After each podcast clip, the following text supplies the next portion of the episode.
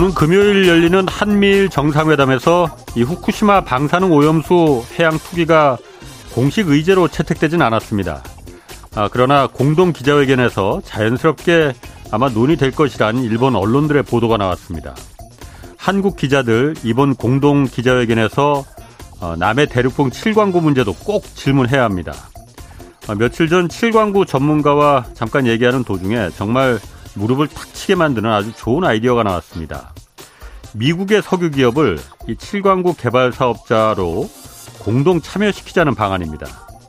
3년 전 한국은 석유공사를 개발 사업자로 지정했지만 일본 정부는 사업자 지정을 계속 미루고 있습니다.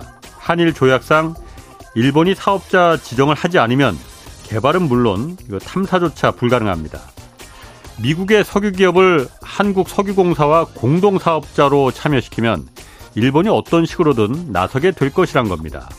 물론 미국 기업에게는 이 사업자로 이름만 올리고 뭐 실질 부담은 석유공사가 대부분 부담하는 조건을 뭐 제시할 수도 있을 겁니다.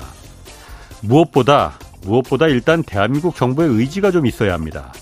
이거 나중에 뒷감당을 어떻게 하려고 이렇게 손 놓고 있는 건지 정말 모르겠습니다. 네, 경제와 정의를 다잡는 홍반장, 저는 KBS 기자 홍사원입니다. 홍사원의 경제쇼 출발하겠습니다. 유튜브 오늘도 함께 갑시다.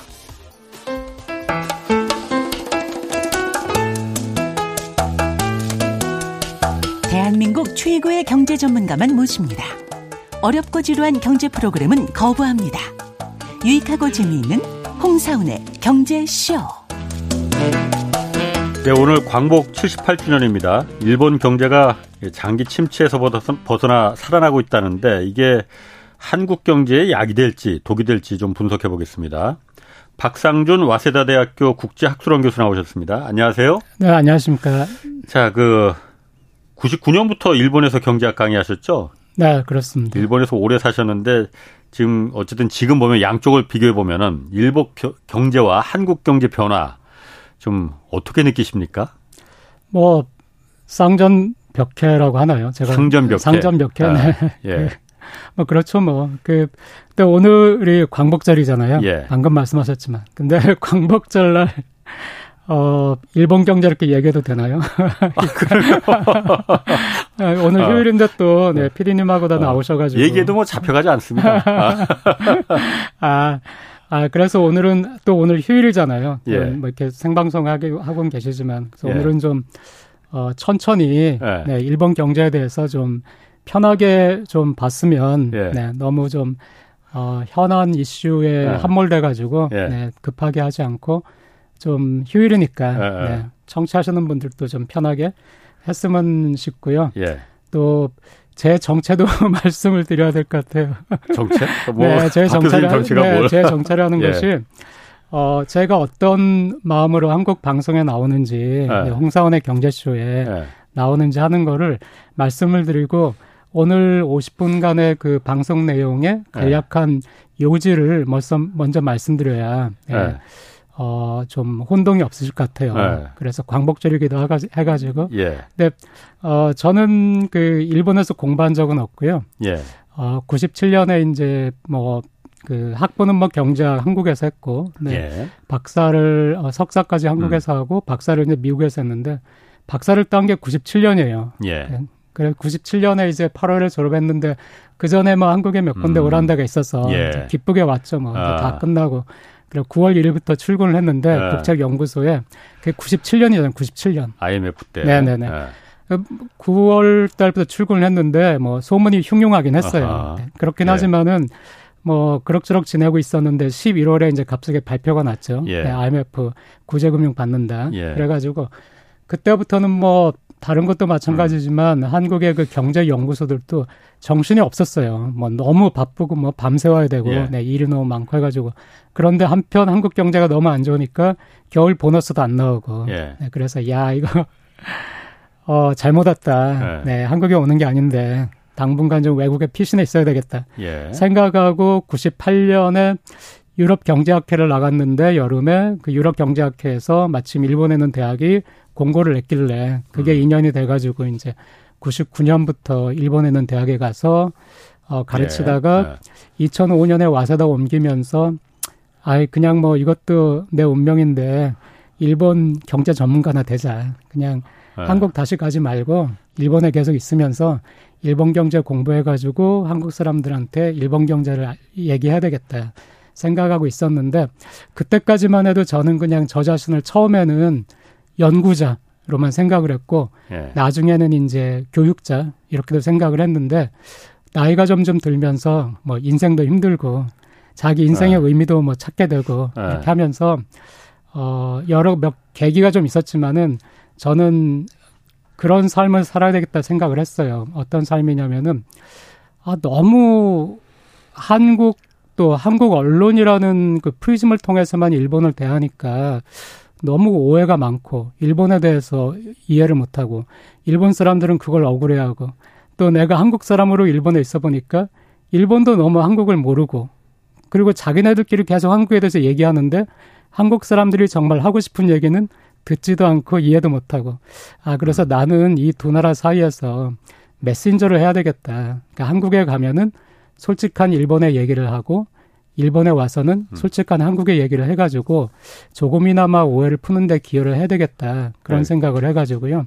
한국에서도 어, 되도록 그런 식으로 어, 일본에 대해서 솔직하게 얘기를 하려고도 하는데 솔직하게 얘기하는 뭐 그게 이제 박사님의 이제 그박 교수님의 정체고 예, 이른바 어, 말하는 마지막 정체 아. 마지막 결론 그래가지고 저는 어, 일본과 한국의 관계를 좀더 개선시키고 평화롭게 해가지고 우리, 우리 세대에서 반목을 끝내고 내 학생들의 세대에서는 두 나라가 평화롭게 어, 공존하 도록 해야 되겠다 하는 것이 제 솔직한 마음이기 때문에 이런 마음을 가지고 있는 사람으로서 제가 얘기를 하는 거니까 어 그걸 아시면은 제 얘기들을 좀더 뭐 어떻게 받아들이시든 간에 어 좀더 음, 예, 이해를 알겠습니다. 하실 수 있지 않을까. 예. 예, 예.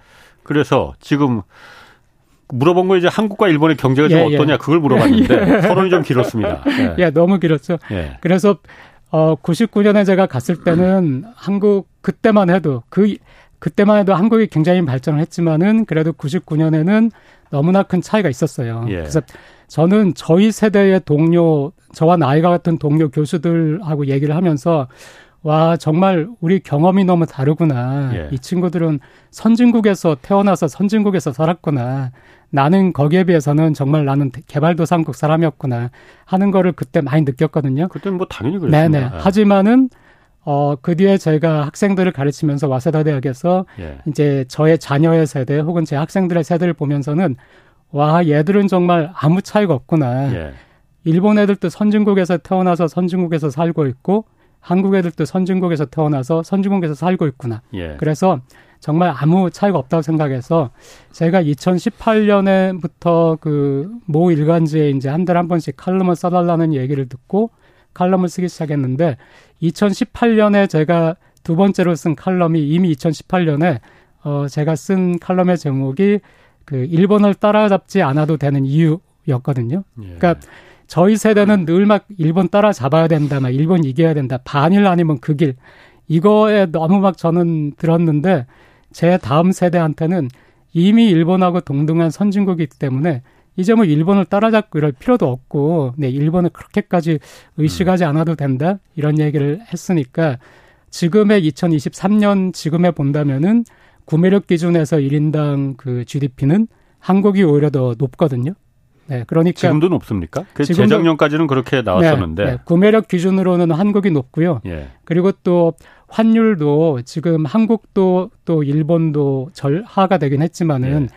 일본이 절하가 더 많이 됐기 때문에 100엔당 그 1000원 수준이었다가 지금 100엔당 900원이잖아요. 예. 10% 정도 그 일본의 엔화가 한국 원화에 비해서 더 많이 절하가 됐거든요. 예. 그러니까 어 구매력 기준이 아니라 명목 기준의 1인당 GDP로 한다 하더라도 어 얼마 안 있어서 두 나라가 거의 같아지거나 아니면 한국이 더 높아질지도 몰라요.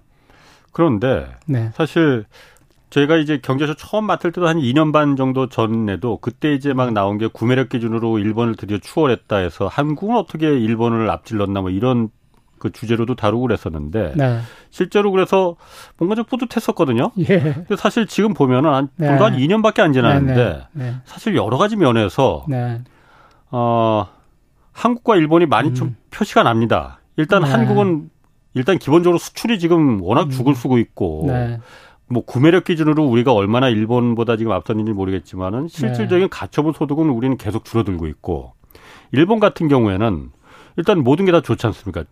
수출 잘 되지 지금 뭐 주식 시장도 좋지 또 임금도 30년 만에 지금 최고로 올라가고 있다고 하지 이런 걸 보면은 이게 왜 그런 거지?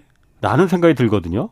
일단 그러면은 일본이 엔저가 아베가 그렇게 원했던 엔저를 통해서 수출을 많이 해서 그런 건가? 그러면은 한국도 똑같이 원전인데 원화 가치도 똑같이 낮은데 왜 우리는 이렇게 안 좋고 일본은 왜 이렇게 갑자기 좋아졌느냐? 이게 좀 제가 이해를 잘 못하겠거든요. 네, 제가 사실은 어, 계속 말씀을 드렸는데 예. 그 지난 수년간 뭐 방송에도 출연하고 아. 막 칼럼도 쓰가면서 계속 지금 질문하신 거에 답을 말씀을 계속 드렸는데 예. 어, 제 그 소리가 너무 미미했던 것 같아요. 우리만의 네. 착각이었습니까? 어, 홍사원의 경제쇼에서도 아. 제가 사실은 예. 어, 계속 말씀을 드렸는데 예. 워낙 많은 게스트가 오시고 음. 일본에 대해서도 또 많은 분들이 얘기를 하시니까 예. 네. 한 가지는 그 지금 2023년에 일본이 아주 특별한 것이 아니에요. 그 1990년에 버블이 붕괴되고 나서 예. 지난 30년간 일본은 계속해서 경기 순환을 그렸거든요. 어느 경제나 마찬가지로. 아, 그래서 사이클을. 네, 2023년에 이 예. 분위기가 예.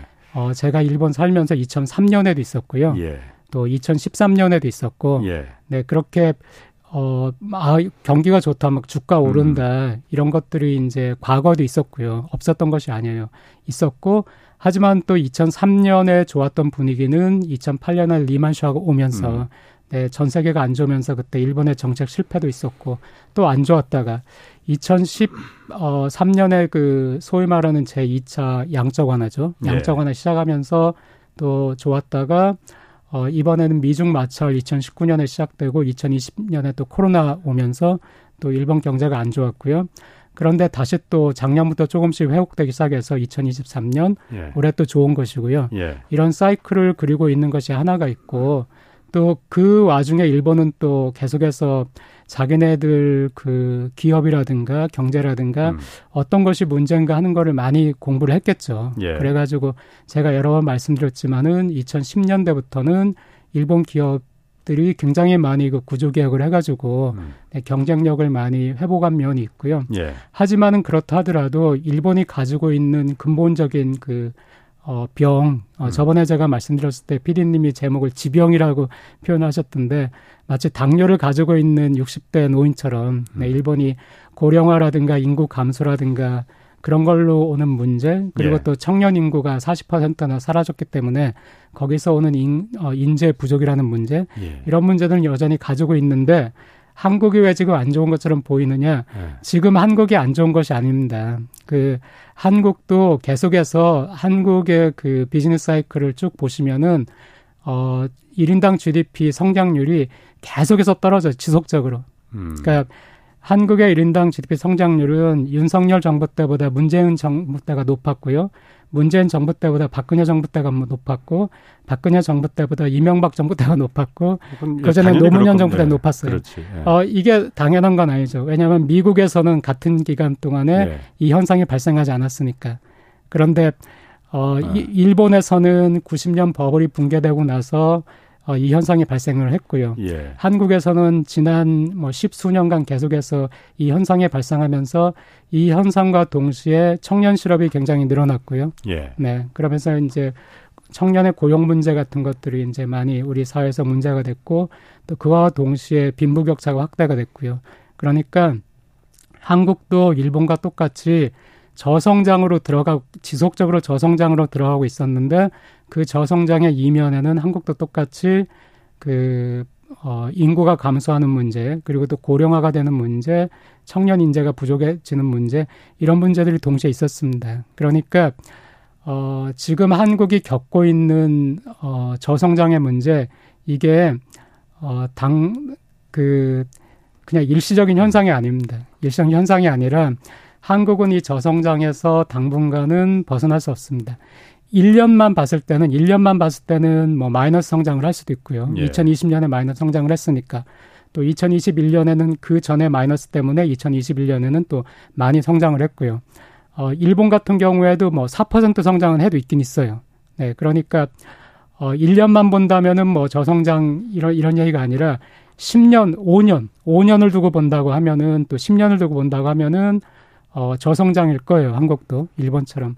그렇지만은 저희가 드리고 싶은 말씀은 한국이 망한다거나 선진국에서 탈락한다거나 뭐 IMF 때 같은 극심한 혼란을 겪는다든가 그런 일은 없을 거예요. 아니 그러니까 네. 제가 말하는 거는 네. 어쨌든 지금 현재 나타나는 숫자들을 경제적인 네. 지표들을 보면은 네. 한국은 굉장히 안 좋고 네. 일본은 굉장히 좋잖아요. 네.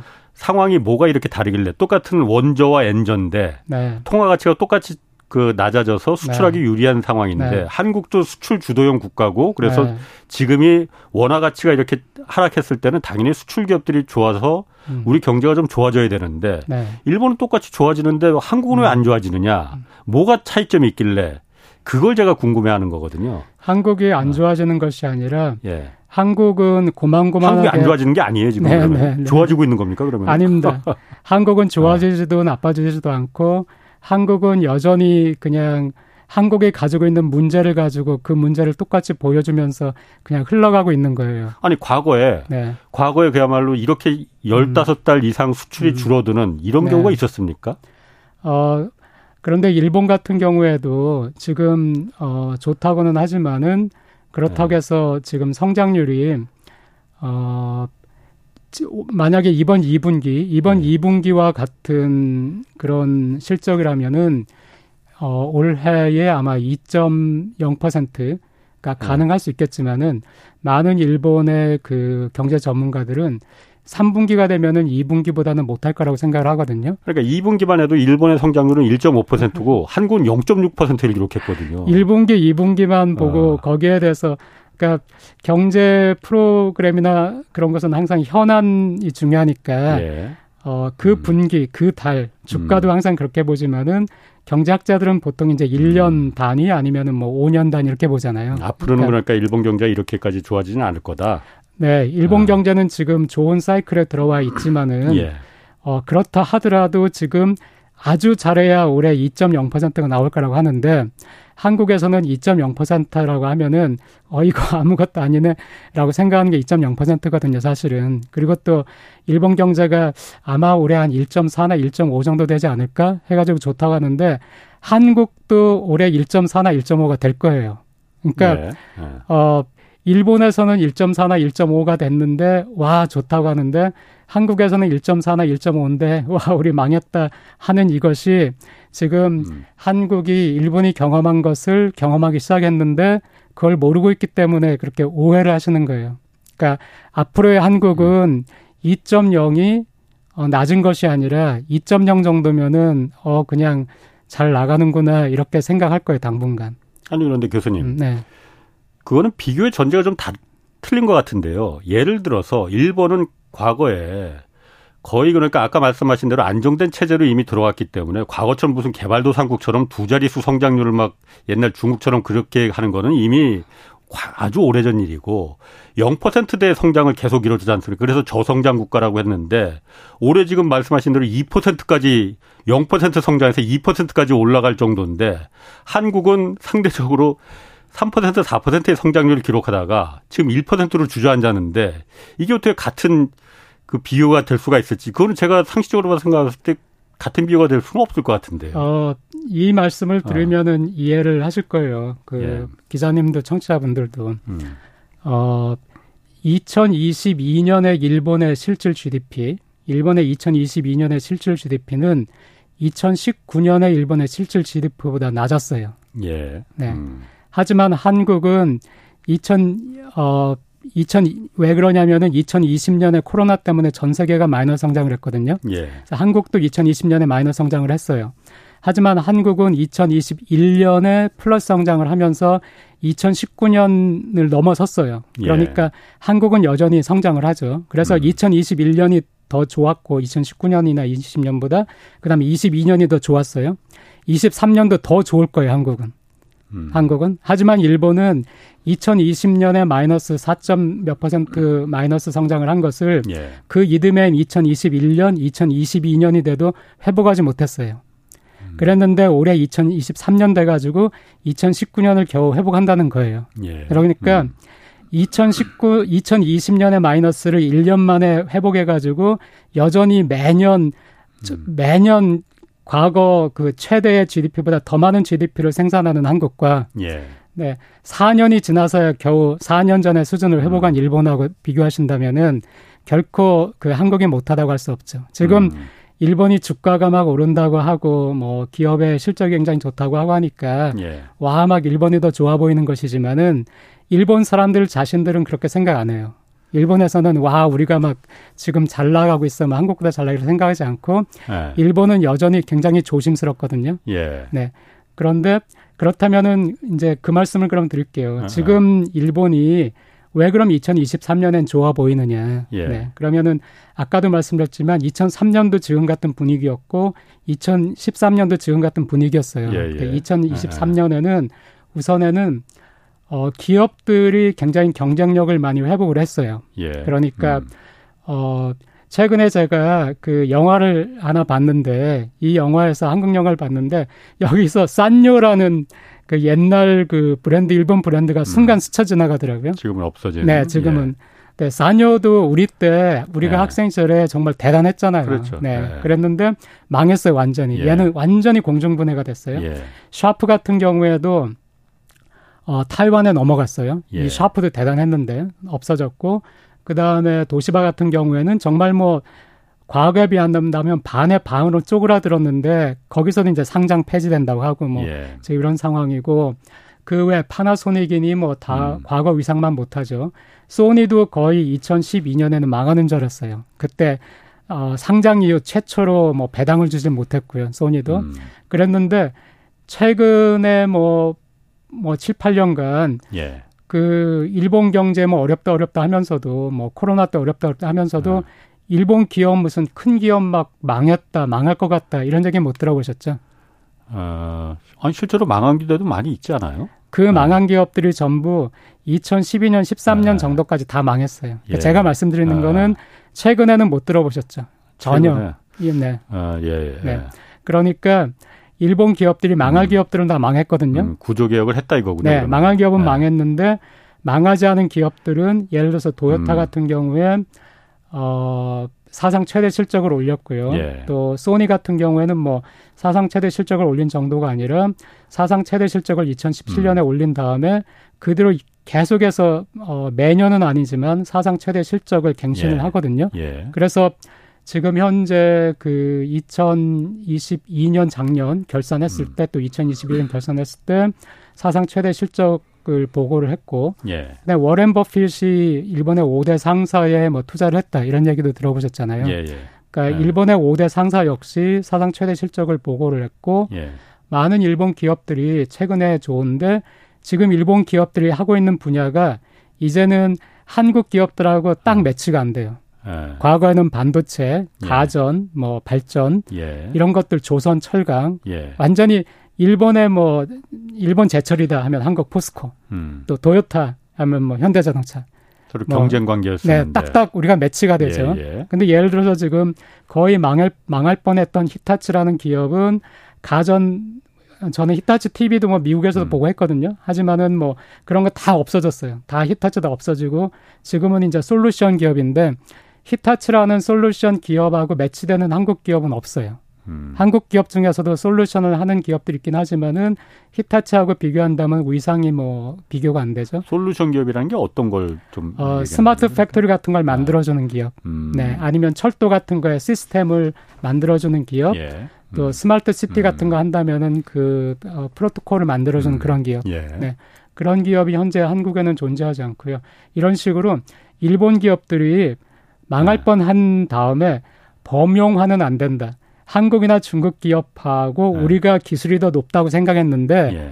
결국에는 뭐 처음에는 가격 경쟁력에서 밀리는 거지만 음. 기술이 높아도 그런데 시간이 흐르다 보니까 우리도 그 가격을 안 내릴 수가 없고 기술도 예. 거의 차이가 없어지고 하니까 뭐 TV라든가 굉장히 많은 거 뭐 컴퓨터라든가 굉장히 많은 거에서 우리가 안 된다. 그러니까 예. 지금 일본 기업들은 흑자 구조 조정이라고 해서 지난 한 7, 8년간 일본에서 굉장히 많이 얘기가 된 게 흑자 구조 조정인데 과거에 우리는 반도체에서 엄청 돈을 많이 벌고 있을 때, 예. 가전에서 엄청 돈을 많이 벌고 있을 때, 이게 우리가 세계 1등인 줄 알고 그냥 자만하다가, 음. 그 다음에 한국이나 타이완이나 뭐 중국 기업들이 막 올라오니까 여전히 우리가 최고 잘하는 줄 알고 한 번 적자를 봤을 때는 이거 어찌어찌 하면은 뭐 다시 돌아설 수 있다라고 예. 생각했는데 예. 이게 도저히 안 되더라. 그래가지고 흑자가 날 때 내가 흑자를 내면은 내 경쟁자들도 그걸 보고 이 시장에 뛰어든다. 그러니까 예.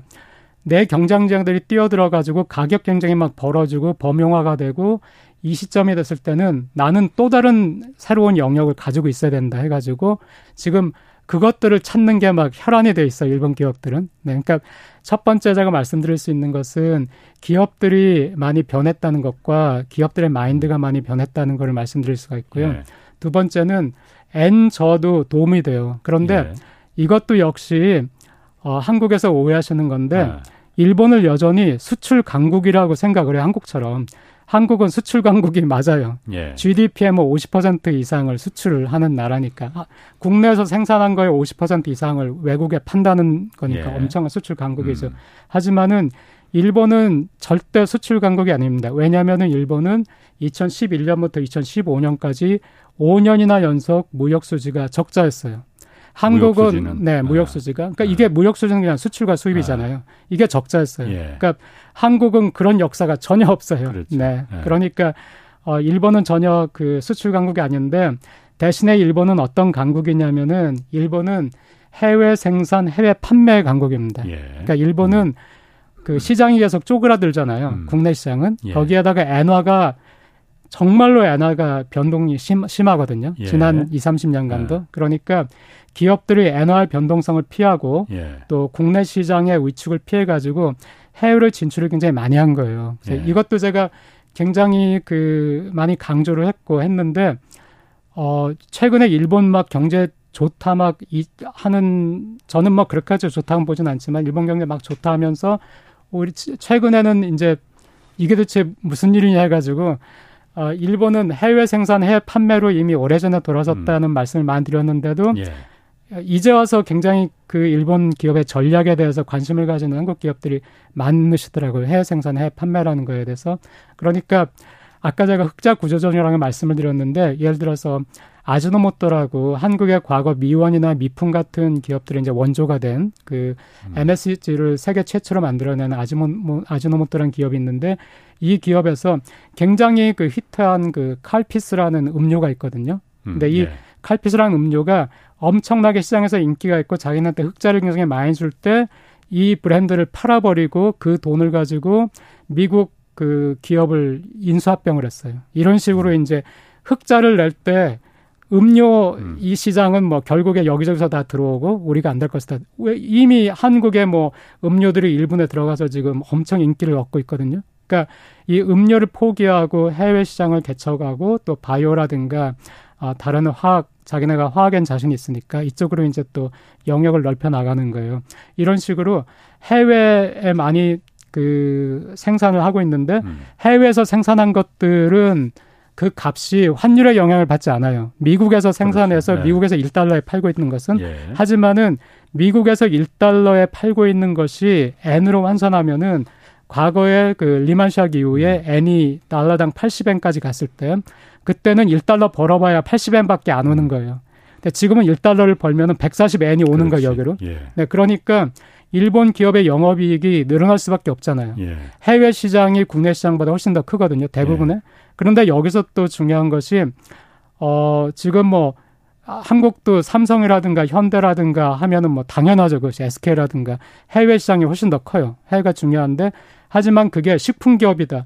아즈노모토다. 뭐 또 간장을 만드는 뭐 킵고망이랑 그 브랜드인데 일본에 그런 회사다 하면은 그 회사는 한국에서 아직 뭐 식품 만들어서 팔고 MSG 만들어서 팔고 뭐 음식 만들어 팔고 음료 만드는 간장 만들어 파는 회사가 해외 생산이 더 많고 해외 판매가 더 많아? 이거는 한국에서는 되게 뜻밖이거든요.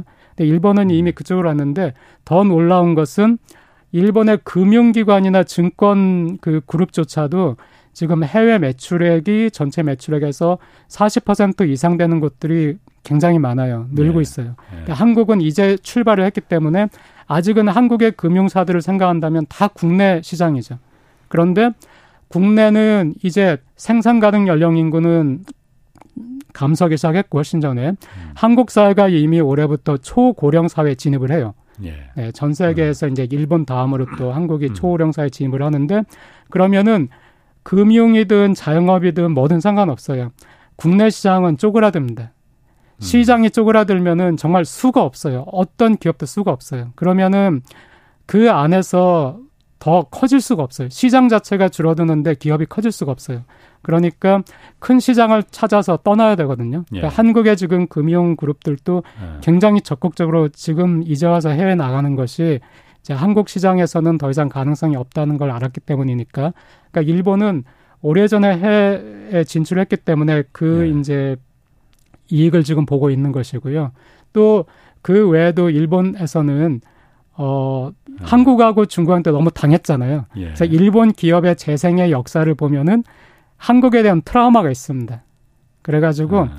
어, 한국 기업과 이걸로 이길 수 있는가? 혹은 음. 이걸로 방어할 수 음. 있는가? 예. 하는 게 굉장히 많거든요. 예. 그러니까, 어, 그, 어, 이제 시장에서 얼마나 예. 시장을 지키는가. 예. 또 매출을 얼마나 예. 우리가 TV에서는 우리가 전 세계 넘버 원이야. 뭐 반도체 뭐 전 세계 넘버 원이야. 예. 이게 이제 중요하지 않다는 거예요. 전 세계 넘버 원이면 뭐해? 적자를 냈는데라든가 전 세계 넘버 원이면 뭐해? 영업이익률이 뭐 1% 2%밖에 안 나오는데 너무 이거 위험하다.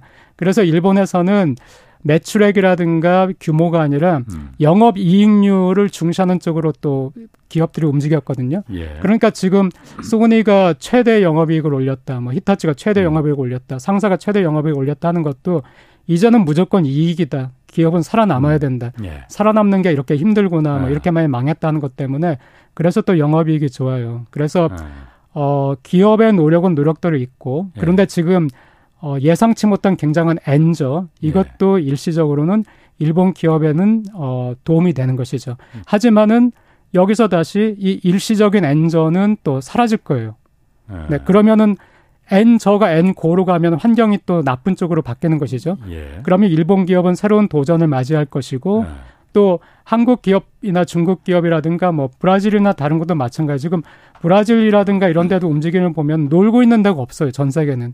그러니까 거기도 계속해서 그 새로운 기업들이 탄생하고 굉장히 정말 엄청난 기업들이 거기에도 있고 하면서 계속해서 전 세계는 지금 경쟁을 하고 있기 때문에 일본 기업도 지금 되게 불안한 상태. 왜냐하면은 일본의 최대 약점은 일본은 인재가 너무 부족해요.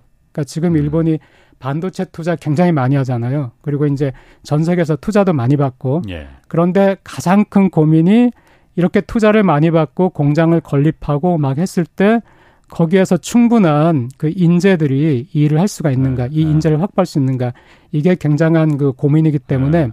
일본 한국에서는 지금 일본 경제망 좋다 좋다 하지만은 일본인의 70%는 경기가 좋아진 것을 느끼지 못하겠다고. 얘기를 하고 있고 네. 일본 중앙은행이 저렇게 금리를 막 올리긴 올리지만 안 올릴 수가 없으니까 장기금리의 상한을 0.25에서 0.5%또 1%까지 상한을 올리는 걸 하면서도 계속해서 이것이 양적 완화를 끝낸다는 얘기는 아니다. 우리는 더 오래 가기 위해서 네, 더 당분간 어. 양적 완화를 어, 유지하겠다 하는 것이 이 양적 완화를 계속 끌겠다는 것보다는 이 일본의 중앙은행도 일본의 기업도 일본의 정부도 굉장히 일본은 이렇게 좀 잘 하다가도 2003년 13년 잘 하다가도 또 무슨 샥이 오면은 금방 한 3, 4년 정도는 과거의 GDP보다도 더 낮은 순으로 떨어져, 떨어져 있는 것이 일본이다. 예. 이걸 일본은 이제 이해했기 때문에 굉장히 조심스럽게 경제를 다루는 거예요. 그러니까 아. 조금 좋아졌다고 해서 호들갑 떨고 아. 조금 좋아졌다고 해서 와 우리 정말 좋아졌어 이거는 안 음. 된다. 어, 예를 들어서 2000 그, 어, 6년에 이제, 아, 2007년, 아, 2006년, 7년이죠. 그, 코이즈미 총리가 굉장히 인기가 있었는데 6년 동안 하고 나서 2007년에 이제 아베 어, 전 수상이 수상이 됐는데 그때 첫 번째 아베 내각이었는데 그때 수상에 취임하고 나서 그 소신 어, 표명 연설을 하면서 드디어 일본 경제는 긴 터널에서 벗어나서 이제 빛이 보인다라고 했거든요. 굉장히 자신감 있게. 네. 그때 2006년, 7년까지 경제가 좋았으니까. 이 연설을 끝내고 나서 바로 그 다음해부터 일본 경제가 다시 수렁에 들어갔어요. 그러니까 일본 경제에서는 드디어 빛이 보인다고 할 때마다 또 수렁에 들어갔거든요. 그러니까 음. 지금의 일본 경제를 한국에서는 음. 막 한국과 비교하면서 저도 이게 아 그래서 제가 오늘은 좀 편하게 일본에 대해서 얘기하고 싶고 일본을 좀 편하게 보자고 말씀을 드린다는 것이 또 자꾸 이, 막 이런 좀 너무 그냥 사방으로 퍼져서 네. 잘 집중이 안 됩니다, 솔직히. 네네네. 자꾸 이렇게 돼 버렸는데요. 네. 자꾸 요거 좀 한번 좀 물어. 김진진 님이 네. 김진진 님이 네네. 한국의 요즘 수출 이익이 적어지면서 일본 수출 이익이 많아지는 현상이 일어났는데 이게 반중이나 반아세아 한국 정부의 지금 이 전략과 연관이 없을까요? 라고 물어보셨는데 이건 어떻습니까? 어, 네. 그, 이 문제에 대해서도, 네. 어, 아. 왜 한숨을 쉬죠?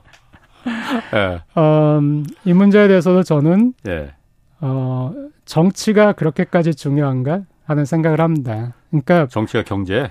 네, 아니, 정치가. 예. 경제에, 네, 맞습니다. 어, 매우 중요하죠. 어, 네.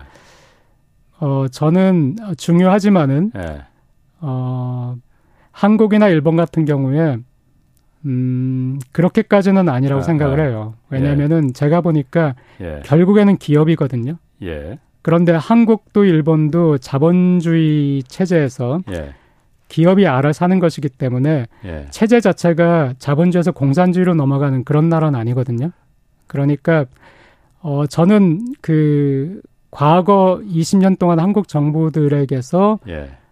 외부에 있는 사람 시선에서는 큰 정책적 차이를 못 느끼겠어요. 예. 그런데 지금 한국이 불리한 것은 뭐냐면은 아. 한국은 어, 전 세계에서 중국에 대한 의존도가 가장 높은 나라예요. 예, 그렇죠. 네, 네. 아, 예. 그런데 지금 전 세계에서 가장 위험한 어, 거대 경제는 중국밖에 없어요. 예. 왜냐면은 중국 아 그렇다고 해서 이 중국도 망하는 건 아니에요. 그 한국이든 일본이든 중국이든 망할 수는 없어요. 그렇게 큰 좋은 기업들, 기술력 그리고 인재들이 있는 나라들이 망하진 않아요. 망하진 않지만은 경기 순환에서 어 나빠질 때가 있어요. 한국이 IMF를 겪었고 일본이 또 안 좋은 시기에 있었던 것처럼. 근데 지금 중국은 굉장히 안 좋아요 경제가. 예. 그러니까 한국 기업들은 중국에 굉장히 많이 그 시장을 가지고 있었는데 그 기업들이 전부 타격을 받고 있어요. 네. 그런데 그것은 어 지금의 어떤 정책하고 상관이 없는 것이 예. 어 사드 때는 중국에서 엄청난 보복을 했죠. 예. 네. 그래 가지고 그 한국 기업들이 타격을 많이 받았어요. 아. 네. 근데 뭐 그때 아무도 한국 기업을 도와주진 않고 기업이 고스란히 그 타격을 받고 그냥 말았죠. 예. 한국 기업들은 정치에 대해서 혹시라도 불똥이 될까봐 극단적으로 얘기를 안 하려고 해요. 그러니까 예. 기업이 억울하더라도 그냥 기업이 그냥 음. 손해를 보고 떨어져 나가요. 예. 그런데 자 지금은 그때보다 더 심해요. 한미일 동맹 해가지고 예. 지금 이번에 8월 18일 날 캠프 데이비드에서 만나기도 하고요. 예. 네 그리고 또 어, 일본 같은 경우에는 이미 반도체 장비에서 수출 규제에 돌입을 했고요. 7월부터. 예. 네 그런 상태인데 중국에서 반대로 일본과 한국을 향해서 단체 관광객이 갈 수 있도록 음. 풀었어요. 음. 그게 최근이거든요. 예, 예. 그러니까 중국도 지금은 복수를 하기가 힘들어요. 음. 왜냐면은 미국하고 네덜란드하고 일본이 지금 어 중국 규제에 동참을 했는데 예. 미국, 네덜란드, 일본이 그 소부장의 80에서 90%를 장악하고 있어요. 예. 그러니까 중국 입장에서는 더 이상 적을 만들면 안 돼요. 음. 그러니까 중국은 지금 적을 안 만들려고 하는 거예요. 예. 그러니까 한미일 동맹과 한미일번 정상회담과 상관없이 한중일 회담을 추진하고 있어요. 그러니까 또 일본도 마찬가지지만은 일본도 중국을 음. 적으로 만들 생각은 없어요. 그리고 또 중국의 시장을 잃을 생각도 없어요. 그 일중 경 말하는 거로 봐서는 완전 적인데 중국. 어 그렇지 않습니다. 어, 어 그러니까 저는 이런 게 너무 답답한 거예요. 그러니까 어, 말하는 거하고는 또 다르군요. 아니요, 말하는 거하고 어. 다른 것이 아니라 일본의 소식이 통째로 한국에 네. 들어오질 못하고 아, 한번 걸러서 들어오니까 네 일본에 아. 있는 것이 일부만 네. 들어오고 아. 그 일부가 언론에서 계속 재생되는 거예요 한번 들어오면은 그러니까 아. 사람들이 계속해서 어 일본에서 뭐 수출 규제를 했다든가 자 그렇다면은 중국에서 거기에 대해서 음. 뭔가 반박이 나와야 되죠 예. 그런데 어 그렇지 않다는 것이 음. 지금 어 미국도 마찬가지인데요. 미국도 decoupling이라는 표현을 썼다가 derisking이라는 표현을 쓰잖아요. 예. 그런데 독일 같은 경우에도 이번에 이제 중국 전략을 발표하면서 어, 독일 기업들에게 중국과는 그 너무 중국에 의존해서는 안 된다. 그 교역망이라든가 공급망에 음. 대해서 다변화를 해야 된다 하는 것을 독일에서도 그 자, 자국 기업들에게 권고를 하면서 예. 어 많은 전 세계 많은 국가들이 중국 러시아와 거리를 두고 있어요.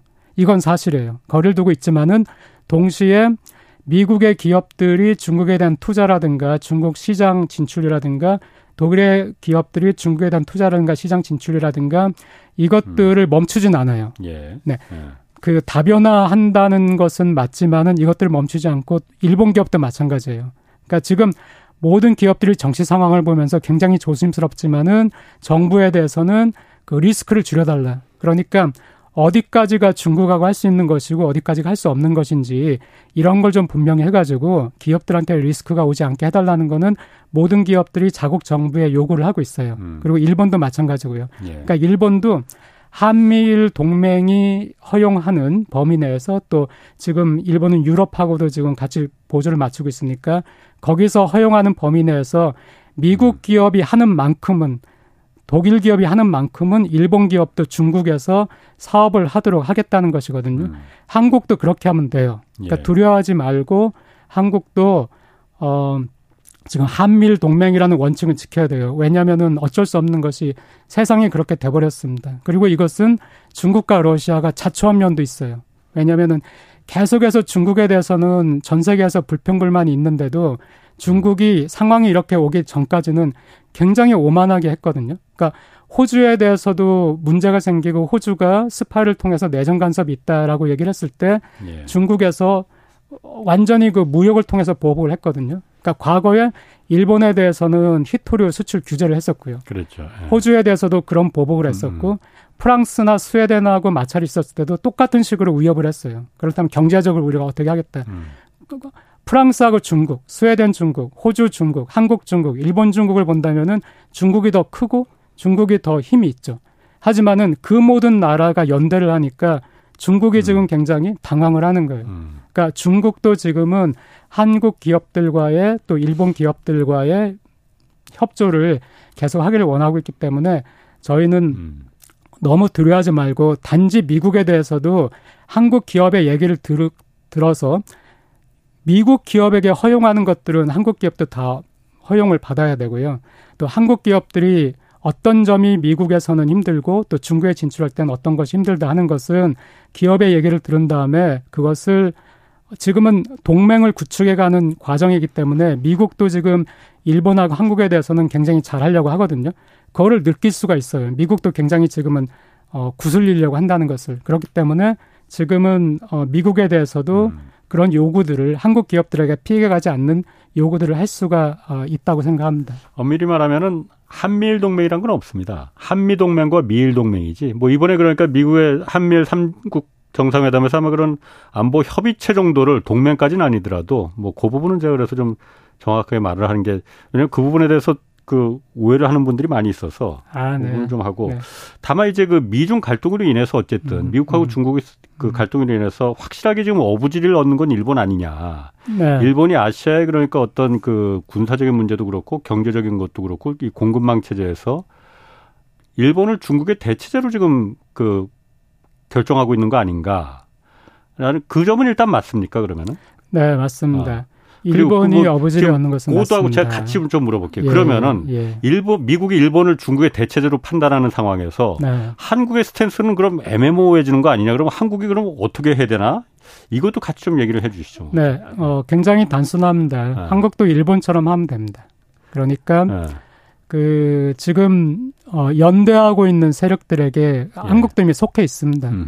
그 뭐 독일, 프랑스, 뭐 영국, 미국 어 그러니까 반 러시아 반 중국이죠. 예. 이 세력이 있습니다. 한국은 선택을 어 네.